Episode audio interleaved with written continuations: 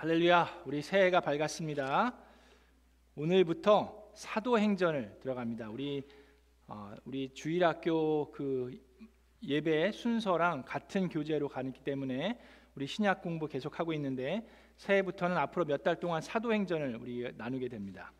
그래서 오늘 1장을 다루게 되는데 우리 하나님의 말씀 우리 오늘 봉독할 것은 사도행전 1장 12절부터 14절까지만 우리 함께 다 같이 일어나셔서 하나님의 말씀 교독하도록 하겠습니다. 제가 한 절 읽고 여러분들이 한 절 읽고 마지막 절 함께 읽겠습니다. 그리고 나서 그들은 올리브 산이라고 하는 산에서 예루살렘으로 돌아왔다. 그 산은 예루살렘에서 가까워서 안식일에도 걸을 수 있는 거리에 있다. 그들은 성 안으로 들어와서 자기들이 묵고 있는 다락방으로 올라갔다. 이 사람들은 베드로와 요한과 야고보와 안드레와 빌립과 동아와 바돌로메와 마테와 알페오의 아들 야고보와 열심당원 시몬과 야고보의 아들 유다였다. 함께 읽습니다. 이들은 모두 여자들과 예수의 어머니 마리아와 예수의 동생들과 함께 한 마음으로 기도에 힘썼다. 아멘. 이것은 하나님의 말씀입니다. 자, 여러분 새해가 밝았으니까 우리 주변에 있는 분과 새해 인사합니다. 새해 복 많이 받으세요. Happy New Year 새해 복 많이 받으세요. 아, 하나님의 miracle이 됩시다. 하늘 복 많이 받으세요. 새해 복 많이 받으세요.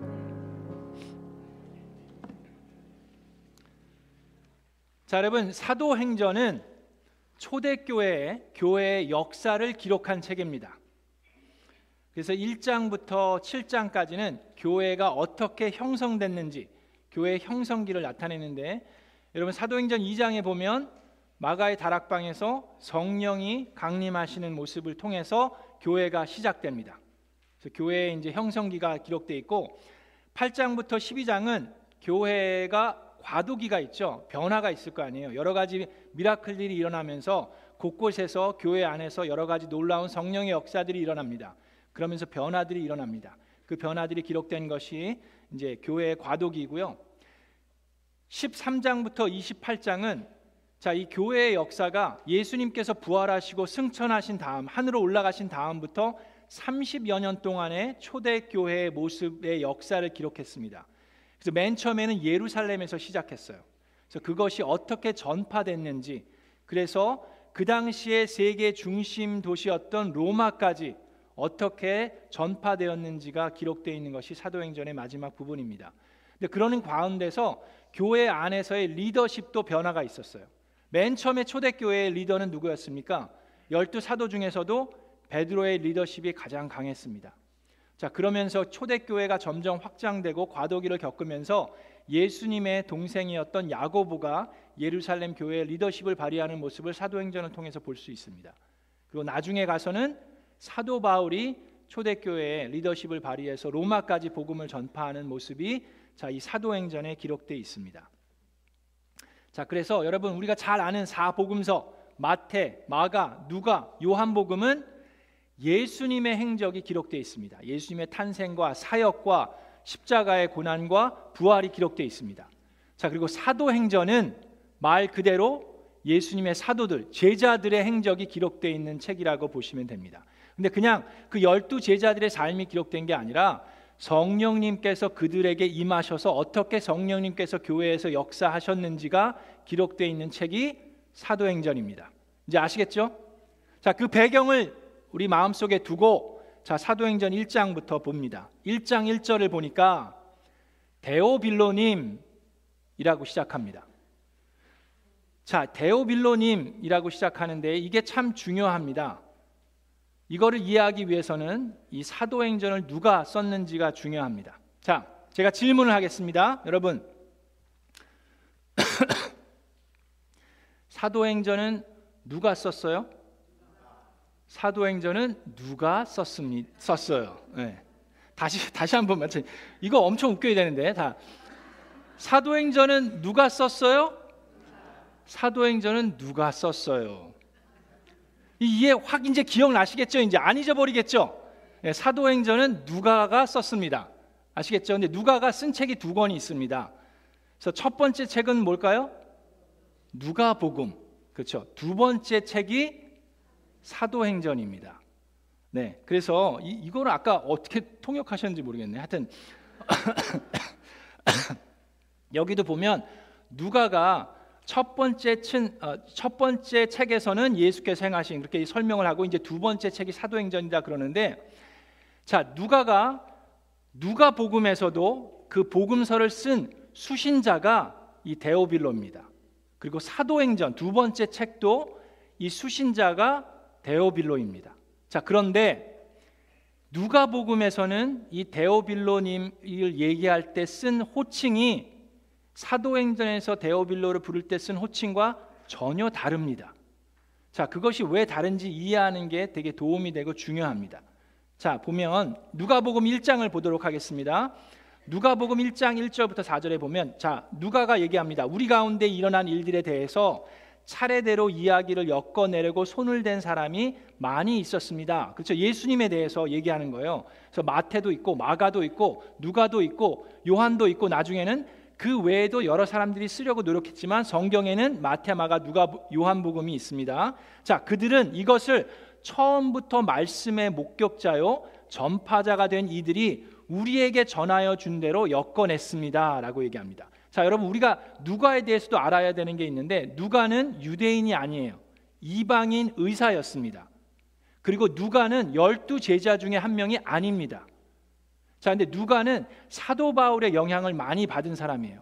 사도 바울이 2차 전도 여행, 3차 전도 여행을 하면서 교회를 세워갈 때 함께 동행했던 사람 중에 한 명이 누가입니다. 그리고 사도 바울이 1차 로마 감옥 생활할 때, 2차 로마 감옥 생활할 때 함께 있었던 사람 중에 한 명이 누가예요. 그래서 사도 바울의 영향을 많이 받았습니다. 그리고 뿐만 아니라 누가는 의사였기 때문에 남자들하고만 만난 게 아니라 여자들도 치료를 해야 되니까 여인들하고도 예수님의 어머니 같은 마리아하고도 만날 수 있는 기회들이 있었습니다. 그래서 예수님에 대해서 많은 정보를 수집할 수 있었어요. 자, 그런데 여기 보면 존귀하신 데오빌로님이라고 얘기합니다. 그냥 데오 누가복음에서는 존귀한이라고까지 호칭을 댑니다. 나도 모든 것을 시초부터 정확하게 조사하여 보았으므로 각하께 그것을 순서대로 써드리는 것이 좋겠다고 생각하였습니다. 데오빌로를 뭐라고 불러요? 각하라고 부릅니다. 이리하여 각하께서 이미 배우신 일들이 확실한 사실임을 아시게 되기를 바라는 바입니다. 자, 이 데오빌로를 뭐라고 불러요? 각하라고. 각하라는 호칭은 그 당시에 아무에게나 쓰는 호칭이 아닙니다. 그래서 이 유대 지역을 다 총괄하는 로마의 최고 고위 간직이라고 여러분 생각하시면 됩니다. 그래서 그냥 총독 정도가 아니라 어떻게 보면 왕 정도 생각하실 수 있는 아주 최고의 고위 관직이에요. 지금 로마 시대입니다.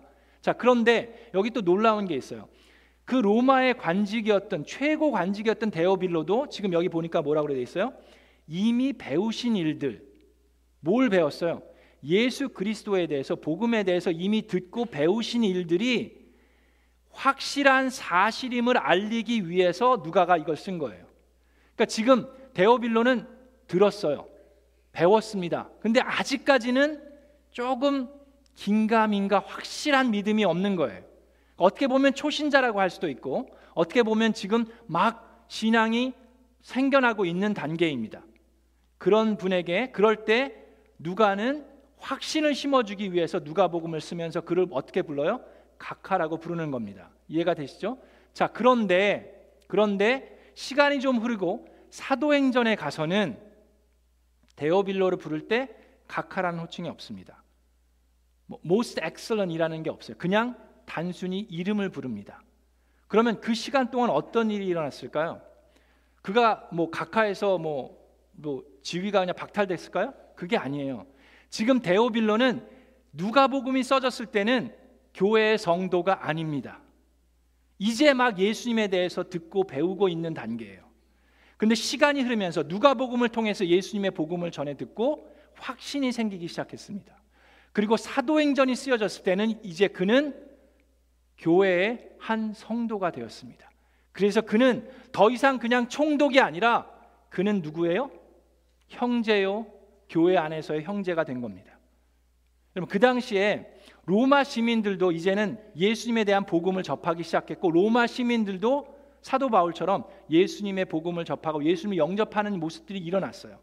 물론 많은 경우는 어, 이 저소득층이나 좀 지위가 낮은 사람들이 더 쉽게 예수님의 복음을 받아들였지만 지금 데오빌러처럼 고위 관직에 있는 로마 관직들도 예수님을 영접하는 일들이 드물지 않게 일어나고 있는 겁니다. 자, 그렇기 때문에 사도행전에 가서는 그를 어떻게 대합니까? 형제로 대합니다. 근데 여러분, 그 당시에 의사는 누가가 의사였는데 의사는 요즘의 의사하고는 좀 다릅니다. 요즘에야 의사 선생님 되기가 어렵잖아요. 공부도 많이 해야 되고 그렇게 되다 보니까 좀 넉넉하고 좀 존경받고 그런 위치에 있는 분들이 의사 선생님인데 그 당시에는 의사가 어떻게 보면 아주 낮은 지위였어요. 어떻게 보면 노예 정도까지도 낮게 생각하는 그런 지위였습니다. 그래서 누가가 가장 고위 간직인 총독에게 그냥 이름을 부르는 것은 아주 불편할 수 있는 아주 불쾌할 수 있는 그런 상황이에요. 그럼에도 불구하고 누가는 데오빌로에게 교회의 성도로서 한 형제로서 그의 이름을 부르기 시작합니다. 여러분, 교회가 바로 그런 곳입니다. 지금 우리 교회 안에서도 여러분 아시겠지만 우리 교회 안에서도 박사님도 계시고 의사 선생님도 있고 변호사님도 있고 우리 판사님도 있었고 뭐 여러분들이 사람들이 있어요. 근데 사회에서 불러지는 호칭을 우리는 교회 안에서 부르지 않습니다. 교회 안에서는 예수 그리스도 안에서 우리 모두가 다 형제요 자매이기 때문입니다. 아멘. 자, 그래서 여러분 기억나시는지 모르겠는데 저도 저도 목사이지만 제가 목회를 하지 않게 되면 저 또한 형제로 불려지는 것이 맞습니다. 자, 3년 전에 제가 맨 처음에 취임했을 때 여러분 기억나시는지 모르겠는데 제가 취임 예배를 드릴 때 우리 사이프레스에 시장이 와서 기도를 했었어요. 기억나십니까? 자, 그때 제가 그 시장을 어떻게 호칭했습니까? Our brother이라고도 호칭했지만 시장 mayor라고 소개를 했습니다. 자, 왜 그랬습니까? 그분이 우리 교회 온 것은 시장으로서 그 지역의 한인 교회에 새로 담임 목사가 부임해서 축하하기 위해서 온 거예요. 시장의 자격으로 온 거지 우리 교회 성도의 자격으로 온 게 아닙니다. 그분이 만약에 우리 교회 이제 앞으로 등록을 하시고 교인이 됐으면 그분이 시장이건 어뭐 어, governor건 상관없이 우리는 그분을 어떻게 부릅니까? 형제로 부르는 것이 맞습니다. 교회 안에서 초대교회도 마찬가지입니다. 초대교회 안에서의 직분은 어떤 거였습니까? 사도들이 있었어요. 그들이 어부였든 의사였든 세금을 걷는 tax collector였던 하나님께서 그들을 사도로 부르셨기 때문에 그들은 사도로 역할을 했습니다. 그리고 교회 안에서는 elder하고 디컨만이 있었어요. 엘더는 누구를 얘기합니까? 목사를 얘기합니다. 그리고 디컨은 누구를 얘기합니까? 우리 안수 집사님들을 얘기해요. 그래서 우리 교회 안에서는 목사와 집사님만이 직분이 있고 그 다음에 우리는 가정교회를 하기 때문에 목자 목녀님이 있습니다. 자 그러면 그래서 그럼에도 불구하고 우리가 한인 교회에서 어르신들이기 때문에 우리 어르신들을 대접하면서 그냥 형제 자매라고 부르는 것이 우리는 어떻게 보면 좀 불편함을 느낄 수 있습니다. 그래서 어르신들이 좀 젊은 사람이 나를 대할 때 형제님 그러면 좀 그게 어색하고 불편할 수 있어요. 그래서 우리는 어떻게 보면 형님이라는 단어도 쓰고 또 어머님, 아버님, 어르신 등 여러 가지 단어를 씁니다. 그리고 교회에서 우리 어른들을 존칭하기 위해서 명예 권사직도 우리가 사용합니다. 그러나 우리가 사회에서 쓰고 있는 그런 호칭을 교회 안에서 쓰지는 않습니다. 그것은 그리스도 안에서 우리 모두가 다 형제 자매임을 다시금 얘기하기 위함입니다. 그래서 여러분들 좀 젊은 사람이 여러분들한테 형제님 아니면 자매님 그랬을 때 너무 기분 나빠하지 마시고 성숙한 그리스도인으로서 그렇죠. 형제님 또 나이가 어린 사람들에게도 형제님 그렇게 존칭해 주고 우리 박세진 목사님이 20대입니다. 아세요? 20대 20대. 그럼에도 불구하고 목사님이라고 존칭해 주는 것이 맞습니다. 아멘. 자, 그래서 데오빌로라고 얘기를 합니다. 자, 그걸 염두에 두시고 다시 본문으로 들어갑니다. 그러면서 4절에 사도들에게 예수님께서 분부합니다. 자, 너희는 예루살렘을 떠나지 말고 내게서 들은 아버지의 약속을 기다려라. 요한은 물로 침례를 주었으나 너희는 여러 날이 되지 않아서 성령으로 침례를 받을 것이다. 자, 근데 이 말씀을 들은 아직 예수님이 승천하기 전이에요. 말씀을 들은 제자들에게는 이것을 지키는 게 그렇게 쉽지 않습니다. 자, 지금 사도행전 1장의 상황을 여러분들이 이해하는 게 필요해요. 제자들, 예수님을 따라다니던 사람들 입장에서 예수님께서 고난을 당했을 때 십자가를 지시기 전에는 그들의 마음이 어땠습니까? 불안했어요. 좀 혼란스러웠어요. 그래서 그들이 다 도망갔습니다. 그죠? 근데 십자가에서 못 박혀 죽으셨어요. 장사된 지 사흘 만에 예수님께서 어떻게 되셨습니까? 부활하셨습니다. 부활하신 예수님께서 40일 동안 이곳에 계시면서 사람들에게 나타나셔서 말씀을 가르치기 시작하셨어요. 자, 그러면 예수님의 제자된 입장에서 두려웠는데 불안했는데 예수님께서 다시 나타나 주셨어요. 그리고 보라고 얘기하십니다. 내가 부활했다는 것을 눈으로 직접 목격했을 뿐만 아니라 부활하신 예수님이 내 앞에서 말씀을 알려 주기 시작하셨어요. 가르쳐 주셨어요. 자, 그러면 제자들의 마음은 지금 뜨겁습니까? 아니면 차갑습니까? 그 어느 때보다도 뜨겁습니다. 그러면서 예수님께서 뭐라고 얘기하셨어요? 마지막 누가복음의 마지막에 뭐라고 돼 있습니까? 이제 너희는 온 세상에 나가서 만민에게 복음을 전파하여라. 믿고 침례를 받으면 구원을 받을 것이고 믿지 않으면 정죄가 있을 것이다. 온 땅에 가서 만민에게 복음을 전해서 그들 또한 구원을 받을 수 있도록 하라고 명령하셨어요. 마태복음에 뭐라고 그랬습니까? 하늘과 땅의 모든 권세를 하나님께서 나에게 주셨다. 봐라 내가 부활했다라고 얘기하면서 너희는 가서 모든 민족으로 제자를 삼으라고 말씀합니다. 아버지와 아들과 성령의 이름으로 침례를 주고 내가 너희들에게 가르쳐 준 이 모든 것들을 가르쳐 지키게 하여라. 보아라 내가 세상 끝날까지 너희와 항상 함께 할 것이다. 그 말씀을 눈으로 보고 들은 제자들의 마음이 지금 어떻겠어요? 그 어느 때보다도 뜨겁고 열정입니다. 어디든 못 가겠어요, 지금? 어디든 갈 준비가 돼 있습니다. 그런데 예수님께서 잠깐 기다려라 라고 얘기합니다. 하나님께서 능력을 주어 주기 전에 기다리라고 얘기합니다. 그러니까 지금 제자들 마음에서는 좀 어, 이제는 진짜 준비가 됐어. 다시는 예수님을 부인하지 않겠다 라고 생각하면서 지금 갈 준비가 다 돼 있는데 기다리라고 얘기하시는 거예요. 근데 그 기다리라고 얘기하신 다음에 예수님이 어떻게 됩니까? 그 말씀을 하시고 하늘로 올라가십니다. 승천하세요. 제자들은 그 모습을 봅니다. 그리고 눈에 안 보일 때까지 바라보다가 예수님께서 하늘로 올라가셨어요. 다시금 혼란스러울 수도 있는 상황입니다. 그래서 천사들이 내려와서 예수님이 올라가신 그대로 다시 오실 것이다. 무엇을 하고 있느냐 그럽니다. 자, 그랬을 때 바로 바로 그때 제자들은 지금 자, 우리 이제 가야 되는 거 아니야? 자, 가서 복음 전합시다. 아니야, 예수님께서 기다리라 그랬어. 이 성을 떠나지 말라 그랬어. 그랬을 때 그 제자들이 어떻게 행합니까? 본문 말씀에 보니까 12절부터 14절 우리가 지금 읽은 말씀 그런 다음에 예수님께서 말씀하시고 하늘로 올라가신 다음에 사도들은 올리브라고 하는 산으로부터 예수님이 올라가신 그곳으로부터 예루살렘으로 돌아왔는데 바로 그 성으로 돌아온 거예요. 그 산은 예루살렘에서 안식일에도 걸어갈 수 있을 만큼 가까운 곳입니다. 안식일에는 걸어갈 수 있는 거리가 정해져 있었어요.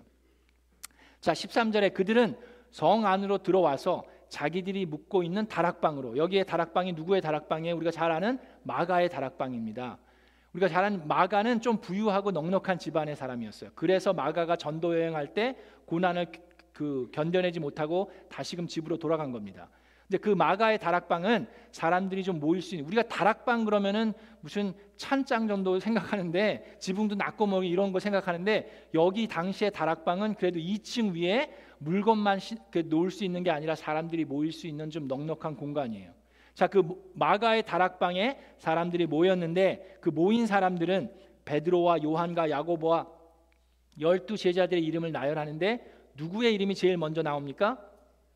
베드로의 이름이 제일 먼저 나와요.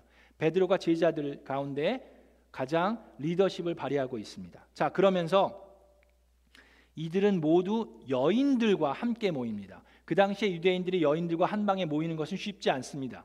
그럼에도 불구하고 예수님이 승천하신 다음에 형제들과 자매들이 함께 한 자리에 모입니다. 자, 그리고 예수의 어머니 마리아와 예수의 동생들과 남동생만 있었던 게 아니라 여동생들도 있었어요. 그 동생들과 함께 뭘 했습니까? 마음을 모아 기도에 힘썼다라고 얘기합니다. 제자들과 이 형제 자매들이 다 뿔뿔이 각자 집으로 흩어져서 있었던 게 아니에요. 예수님께서 약속하신 그 성령의 능력을 사모하면서 그들은 한 자리에 모여서 마음을 모아서 한 마음으로 기도에 힘썼습니다. 2024년도 새해가 밝았습니다. 여러분 미라클랜드가 해야 하는 것이 한 자리에 모여서 마음을 모아 기도에 힘써야 하는 줄로 믿습니다. 그럴 때 성령의 능력이 우리에게 임하고 하나님의 미라클이 이루어지는 줄로 믿습니다. 여러분 많은 사람들이 이 말씀을 보면서 사도행전을 보면서 왜 초대교회 때에는 이렇게 놀라운 성령의 역사와 미라클들이 있었는데 오늘은 왜 이런 미라클을 안 보여주십니까? 라고 질문하는 사람들이 있어요. 근데 여러분 그렇습니까? 사도행전은 아까 얘기했지만 30년의 초대교회 역사예요. 근데 사도행전을 보면 거의 30개의 미라클이 있습니다. 그러면 그걸 에버리지로 나누면 1년에 하나 정도예요. 자, 우리 교회만 봐도 1년에 하나의 하나님의 미라클이 아니라 1년에 여러 개의 미라클들이 일어나고 있습니다. 여러분 기억하십니까? 제가 처음 부임했을 때 아까 얘기했죠. 취임 예배 때 시장에 와서 기도했다고. 그게 왜 그렇게 된지 아세요? 기억하십니까? 자, 제가 오고 나서 이 Cypress city에서 council meeting을 하게 되는데 그, 그, 그 편지가 날라왔어요.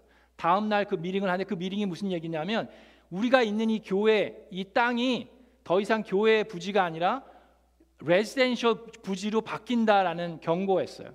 그러니까 여기에 집을 지어야 되니까 집이 부족하니까 집 짓는 zoning으로 이 교회들을 다 그렇게 바꾸겠다라고 얘기하는 거예요.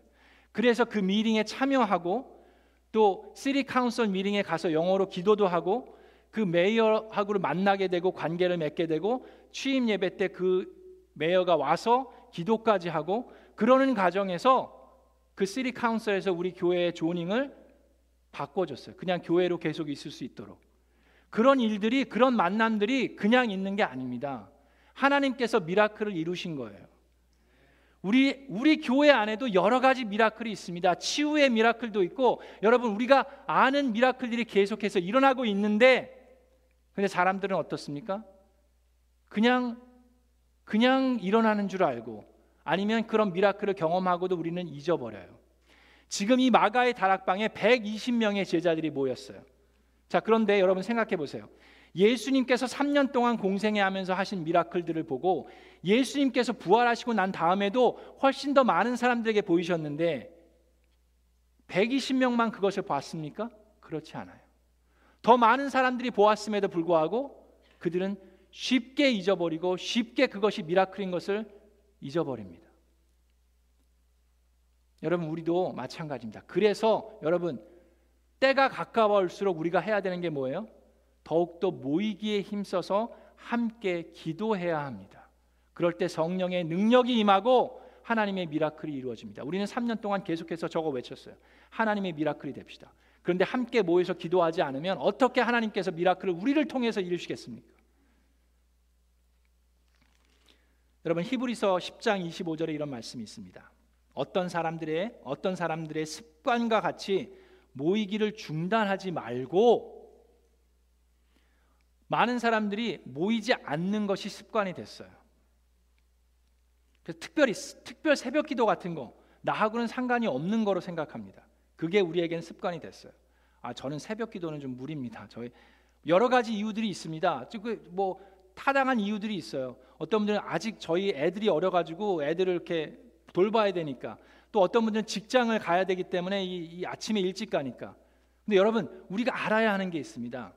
여러분 예수님께서 마지막 때에 오신다 그랬는데 다시 오실 텐데 올라가신 그대로 다시 내려오실 텐데 예수님께서 우리한테 너희들의 자녀가 다 클 때까지 기다렸다가 내려오겠다 그렇게 얘기하시던가요?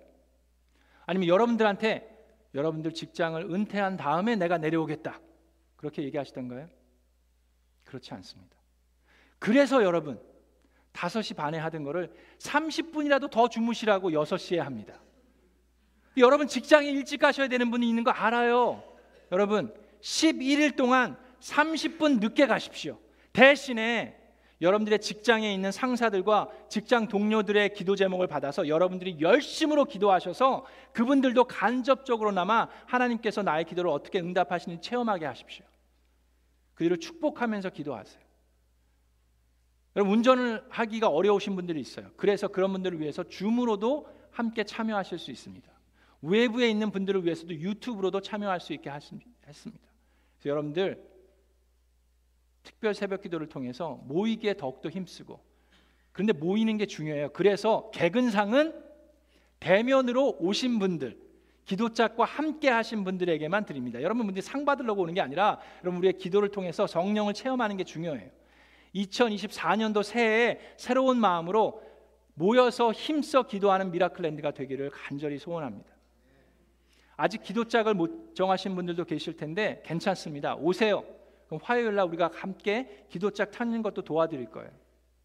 그리고 조장을 한 명 정하셔서 기도 제목을 적으시고 우리 제 이제 사무실에 가시면 제 주보함에 넣어 주셔서 저도 함께 기도할 수 있도록 도우시면 됩니다. 여러분 철로 역정이란 책을 함께 읽으면서 함께 한데 그 고전의 책은 우리 같은 믿음 신앙인이 어떻게 신앙생활 하는지를 적어낸 책입니다. 아까 그 데오빌로도 누가복음에서는 초신자였고 혼란스러웠고 배우고 있는 단계였지만 사도행전이 시작할 때는 교회에 어련 어젓한 성도로서 세워지는 그 과정, 그 순례자의 길을 우리 철로 역정을 함께 묵상하고 그 말씀을 들여다보면서 함께 배우고 그 여정을 함께 떠날 겁니다. 할렐루야. 그 귀한 기회를 놓치지 마시기 바랍니다. 자, 사도행전 1장 그 뒷부분 조금만 얘기를 해드리고 오늘 마치겠습니다. 그, 그 뒤에 열심으로 모여서 기도를 하기 시작했어요. 그런 가운데 베드로가 얘기합니다. 자, 여러분, 예수님께서 열두 제자를 삼으셨는데 한 명이 없어졌습니다. 누가 없어졌어요? 가론 유다가 예수님을 팔아버리고 어떻게 했습니까? 자살을 했어요. 그래서 이제 11명밖에 없어요. 그래서 우리가 12번째 제자를 다시 선출해야 됩니다라고 베드로가 얘기해요. 그래서 그들이 함께 기도한 다음에 그 사도의 자격 조건은 예수님이 침례를 받으신 이후부터 승천하실 때까지 우리와 늘 함께 했었던 사람 중에 뽑아야 됩니다라고 얘기를 해요. 그러니까 두 명의 후보가 있습니다. 하나는 요셉이고 하나는 마티아입니다. 근데 그들을 선출할 때 어떻게 했습니까? 베드로가 그들과 함께 기도하고 제비를 뽑았습니다. 제비를 뽑아서 그 제비가 마띠아에게 떨어졌어요. 그래서 마띠아가 12번째, 그러니까 13번째 제자지만 12 제자 중에 한 명으로 선출됩니다. 그래서 이 말씀들을 보면서 많은 사람들이 뭐 농담 반 진담 반으로 교회에서 중요한 결정을 할 때는 제비를 뽑아야 된다. 그게 성경적인 방법이다 라고 얘기하는 분도 뭐 농담 반 진담 반으로 있어요. 자, 잠언서에도 이런 말이 있습니다. 잠언서 16장에도 제비는 사람이 뽑지만 결정은 주님께서 하신다라는 말씀이 있어요. 그래서 우리 교회도 우리 초원 이렇게 나눌 때 제비 뽑아서 이렇게 나누고 하고 뭐 그랬습니다. 자, 그러면 교회에서 중요한 결정을 할 때 제비 뽑는 것이 성경적인 방법입니까? 앞으로 우리도 그, 계속 그렇게 해야 합니까? 자, 그런데 사도행전 1장 이 12번째 사도를 뽑을 때 그 이후에 30년 동안 교회에서 다시는 사도행전 1장 이후에는 다시는 제비 뽑을 기록이 없습니다. 왜 그렇습니까? 그 이유는 다음 주일날 정말로 다음 주일날 여러분 주일날 교회 올 때 좀 궁금해하고 사모하는 마음으로 와야지. 그래서 다음 주에 그거에 대해서 답을 알려드리도록 하겠습니다. 자 오늘은 오늘은 힘써 마음을 모아서 기도하는 것. 함께 읽으면서 우리 특별 새벽 기도 참여하시기를 바랍니다. 자, 오늘 주신 말씀 생각하면서 우리가 찬양할 것은 우리가 잘 아는 내가 매일 기쁘게 순례의 길을 행함은 바로 이게 순례자의 길이에요. 그렇죠? 그 순례의 길을 행함은 주의 팔이 나를 안보함이라. 주님께서 함께 하시기 때문에 그렇습니다. 내가 주님의 큰 복을 받는 참된 비결은 주님의 영이 성령이 함께 할 때 가능합니다. 성령이 계시네 할렐루야 함께 계시네 좁은 길을 걸으며 철로 역정에서 그 좁은 길을 얘기하죠. 그 좁은 길을 걸으며 밤낮 기뻐하는 것은 주의 영이 함께함이라. 우리 다 같이 일어나서 내가 매일 기쁘게 함께 찬양하겠습니다.